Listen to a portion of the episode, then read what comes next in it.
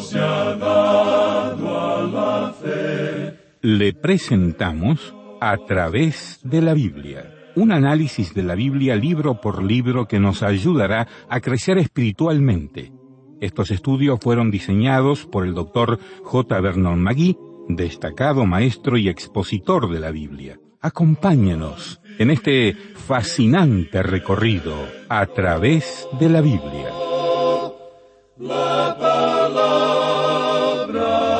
De.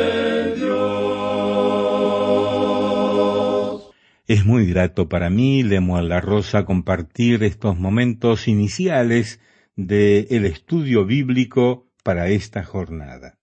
Les doy la bienvenida en nombre de todo el equipo internacional de A través de la Biblia.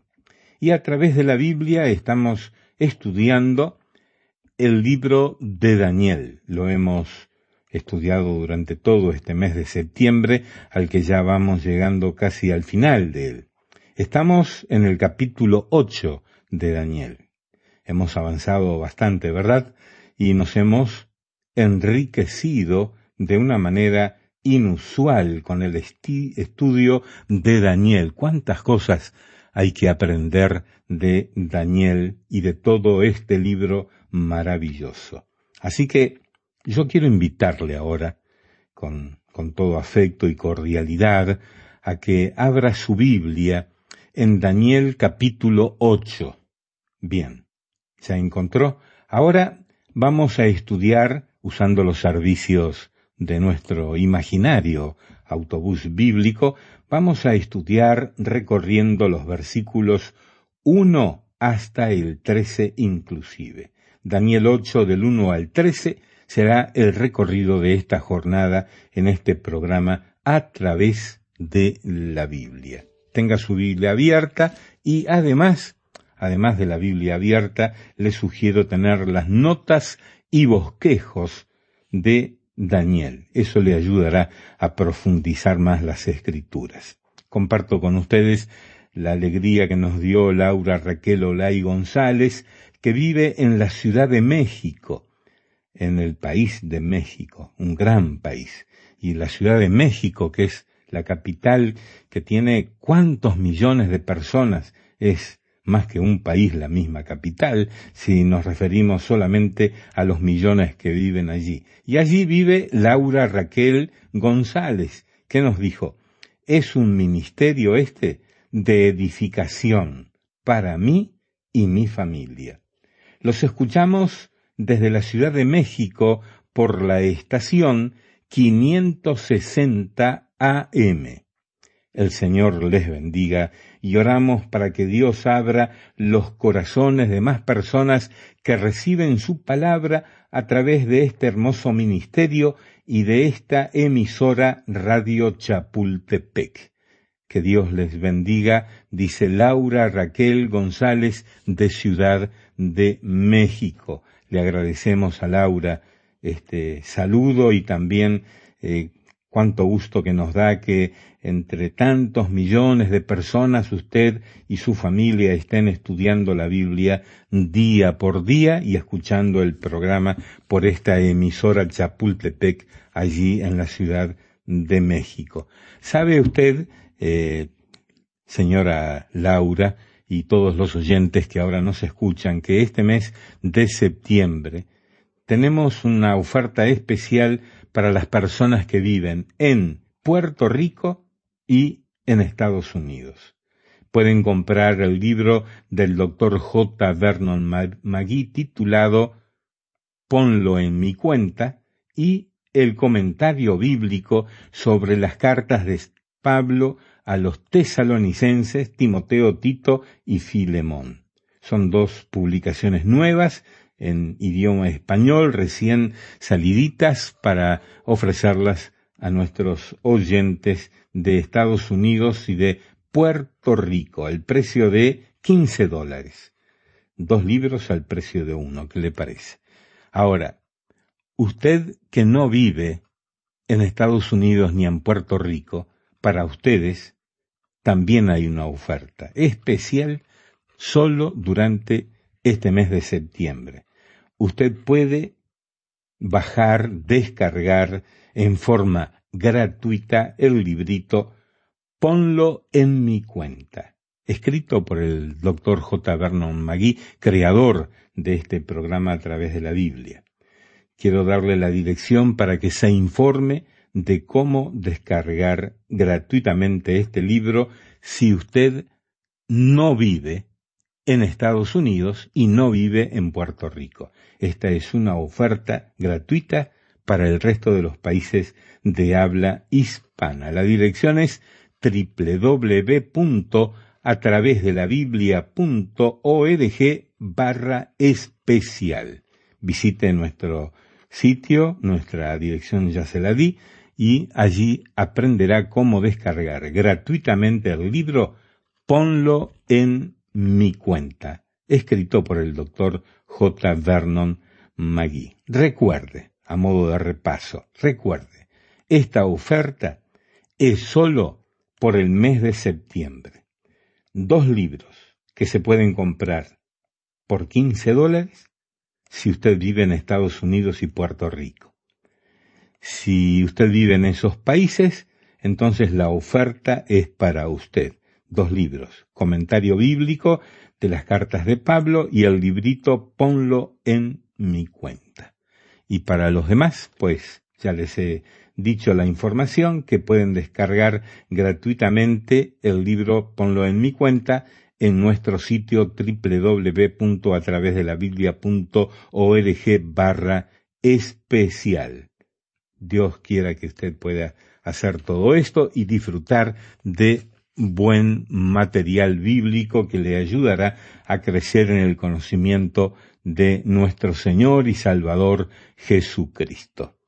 Quiero, antes de despedirme y darle paso a don Samuel Montoya, quiero comentar para ustedes una carta, un correo electrónico que nos llegó de una señora que se llama Elsa Piedad Vega y dice me siento muy bendecida y doy gracias a Dios por la sabiduría otorgada a este programa, que el Espíritu de Dios siempre sobreabunde en cada uno de los integrantes del equipo, gracias a este programa, el cual lo escucho día a día, me ha permitido ser una persona sin rencor, sin odio y saber edificar mi hogar. Dios les bendiga, escribió Elsa Piedad Vega. Qué lindo testimonio, ¿verdad? Un cambio de vida radical por la presencia de Jesucristo, único y suficiente Salvador, y por el estudio de la Biblia, palabra de Dios. Vamos a orar.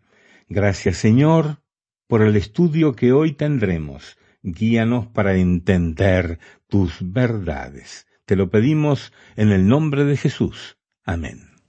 En nuestro programa anterior, amigo oyente, presentamos las bases para este capítulo ocho del libro de Daniel que vamos a comenzar hoy. Hablando honradamente, debemos decir que este es un capítulo un poco olvidado, y nosotros vamos a avanzar un poco rápido a través de él, porque aquí se trata de algo que quizá ya hemos dicho y que ha sido cumplido. Ahora eso debería hacer de este capítulo algo aún más extraordinario. Por tanto, entremos en este pasaje de manera directa tenemos ante nosotros la visión del carnero y del macho cabrío. En el versículo uno se nos indica el tiempo y el lugar de esta visión. Leamos este primer versículo del capítulo ocho de Daniel. En el año tercero del reinado del rey Belsasar, me apareció una visión a mí, Daniel, después de aquella que me había aparecido antes. Este es el año tercero del reinado de Belsasar, y esto ubica esta visión, como la otra, hacia el fin del imperio babilónico. Belsasar fue el último rey.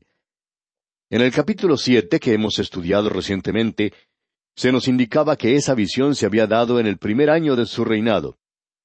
Ahora el versículo dos de este capítulo ocho de Daniel dice Vi en visión, y cuando la vi yo estaba en Susa, que es la capital del reino en la provincia de Elam. Vi pues en visión, estando junto al río Ulai. En esta visión, Daniel se encuentra a sí mismo en Susa, capital de Medo Persia. Este era en realidad el segundo imperio mundial, y él se encontraba en el palacio. Más exactamente estaba cerca de la fortaleza, y Ulai es el río que pasa a través de Susa. Ahora, la razón por la ubicación de la visión en Susa, en lugar de Babilonia, es que esta visión tiene que ver con el segundo y el tercer reino o imperio mundial. Los hechos que se predicen en esta visión fueron cumplidos en un plazo de doscientos años. Tal cumplimiento es tan destacado que los críticos liberales, como hemos indicado anteriormente, insisten en dar a la escritura de Daniel una fecha más tardía. Es decir, mantienen que este libro fue escrito después de haber sucedido estos hechos, de modo que esto no es otra cosa sino un informe histórico. Y hacen esto tratando de librarse de lo milagroso, lo cual es algo embarazoso para el sistema liberal de la interpretación bíblica. Ahora, en el versículo tres, Daniel comienza el relato de la visión, y allí dice, Alcé los ojos y miré, y he aquí un carnero que estaba delante del río, y tenía dos cuernos, y aunque los cuernos eran altos, uno era más alto que el otro, y el más alto creció después. Este carnero tenía dos cuernos. Esto se refiere al imperio medo-persa. Ahora se dice que el cuerno que salió de último era más alto que el primero. Es decir, que Media subió primero. Fue Gobrías, el general de Media, quien destruyó a Babilonia. Y luego los monarcas persas lograron superioridad sobre los medos, y ellos tomaron el reino, este gran imperio.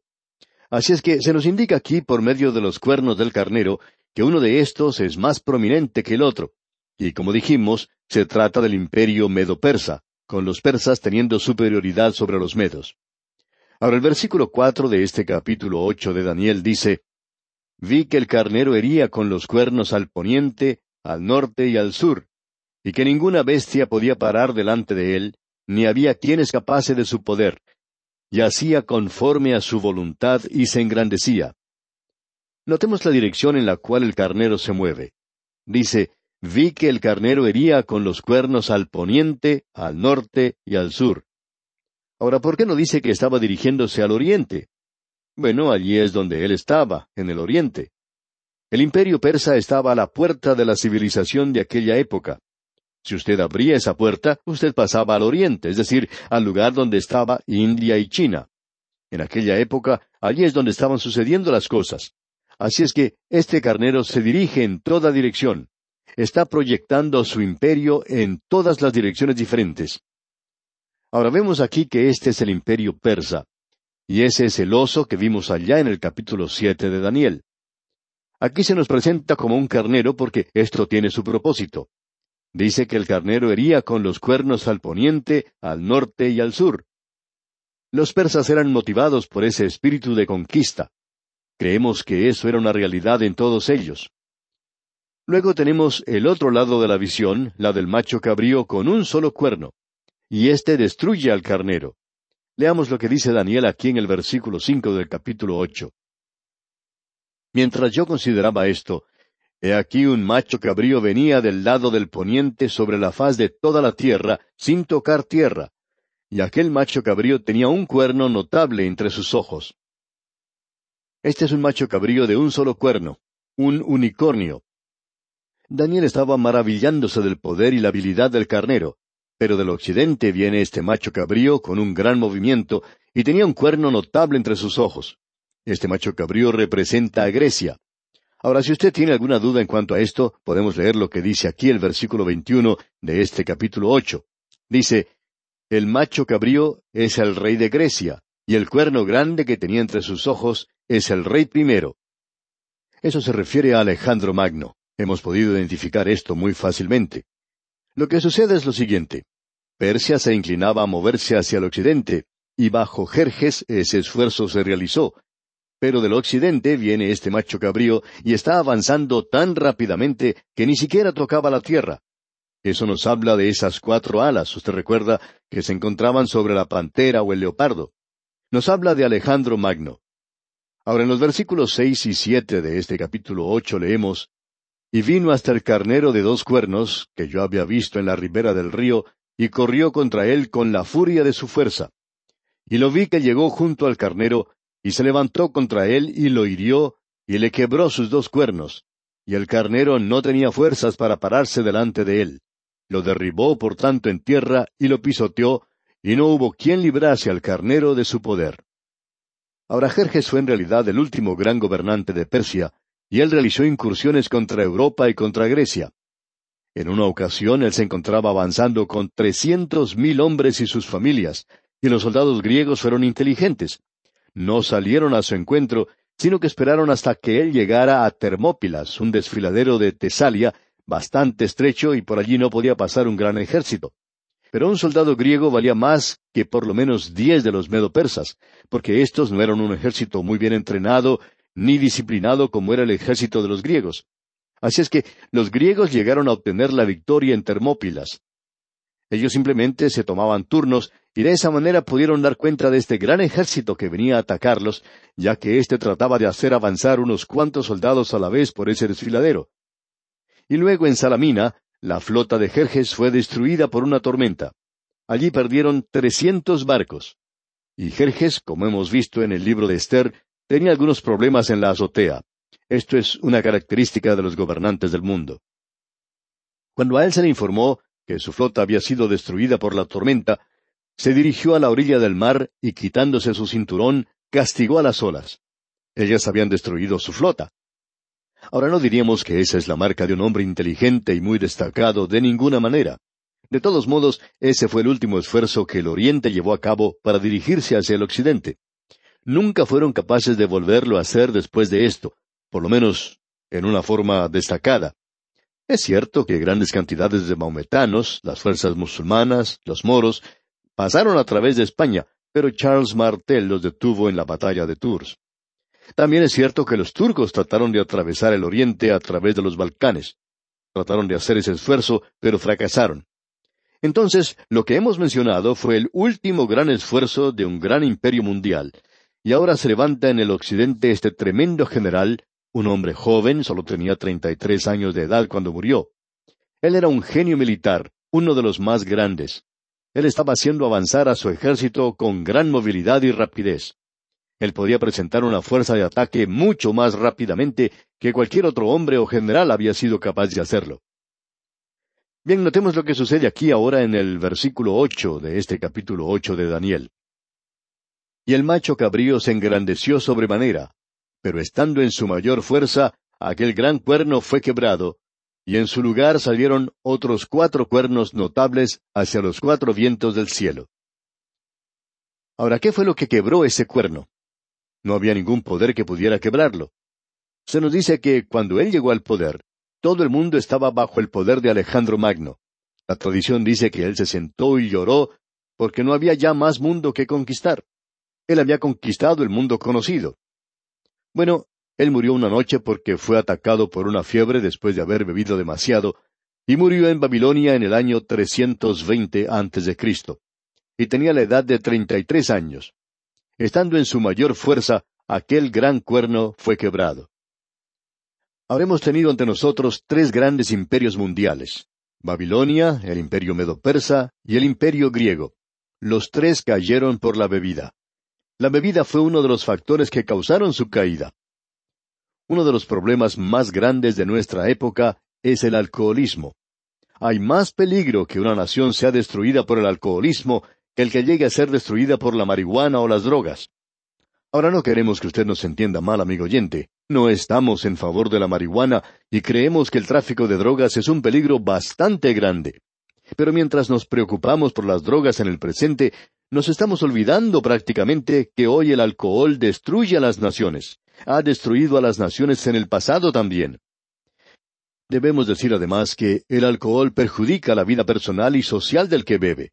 A menudo arruina el hogar del alcohólico.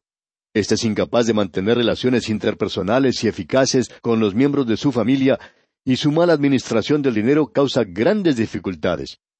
La separación y el divorcio suelen ser la secuela de la embriaguez excesiva.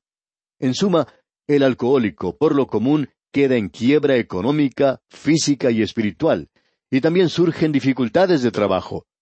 El alcohólico quizá desempeñe mal sus tareas y pierda días enteros de trabajo, lo cual a su tiempo le llevará a perder el empleo. El alcoholismo no respeta personas, afecta a todos los niveles socioeconómicos. Si una persona continúa bebiendo y bebiendo por un período de años, puede producir su deterioro permanente en la personalidad puede presentarse trastornos mentales y la memoria y la comprensión pueden quebrantarse. Esta es la razón, amigo oyente, por la cual pensamos que es alarmante, arriesgado, que muchas decisiones se toman con la bebida en la mano. Hay muchos gobiernos que tienen la costumbre de tener una fiesta donde circula mucha bebida, y luego sus dirigentes se reúnen para hacer decisiones para la nación. Y eso fue lo que sucedió con estos imperios de los cuales hemos estado hablando aquí. Este gran imperio de Alejandro Magno cayó porque él era un alcohólico. Él pudo conquistar el mundo conocido de entonces, pero no pudo conquistar a Alejandro Magno. Ahora, ¿qué fue lo que sucedió cuando cayó Alejandro Magno? Bueno, su imperio fue dividido entre cuatro hombres, cuatro generales. Cesandro, quien estaba casado con la hermana de Alejandro, se apoderó de Europa, es decir, Macedonia y Grecia. Lisímaco tomó Asia Menor, lo que en su mayor parte es hoy Turquía moderna.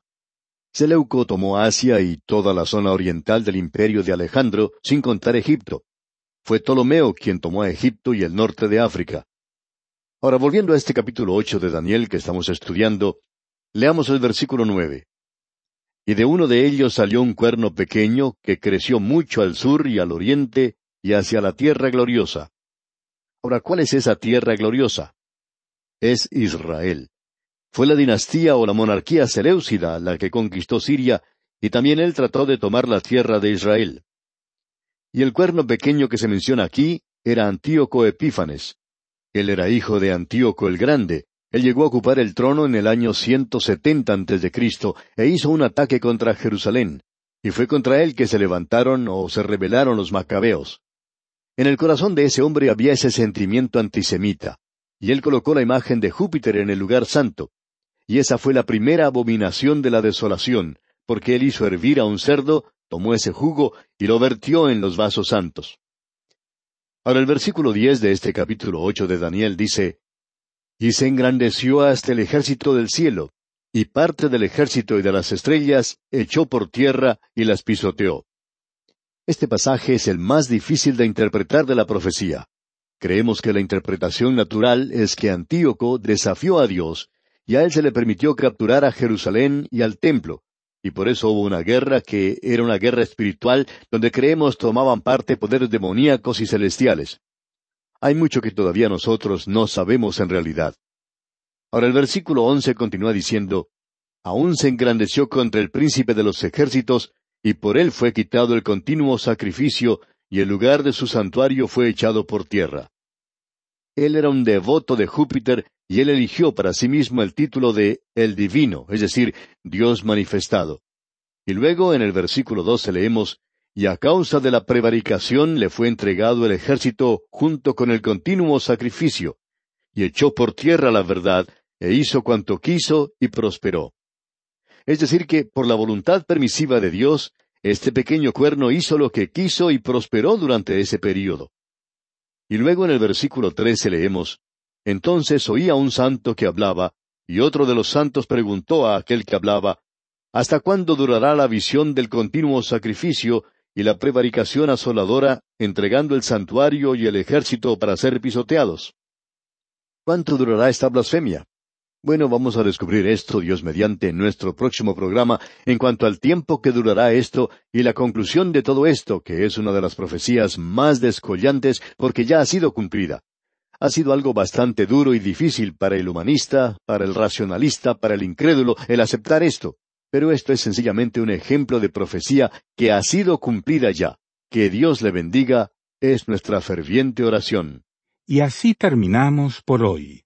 Escríbanos y cuéntenos qué le pareció y cómo le ayudó el estudio de hoy. Si desea recibir las notas y bosquejos de lo que estamos estudiando, Suscríbase gratis en nuestra página en Internet. Esta es la dirección a través de la biblia.org barra notas.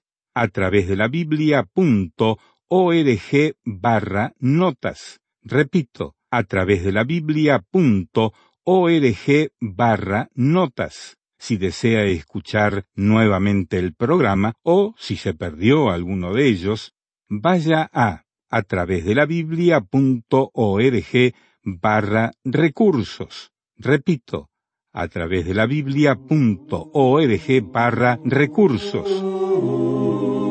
A través de la Biblia.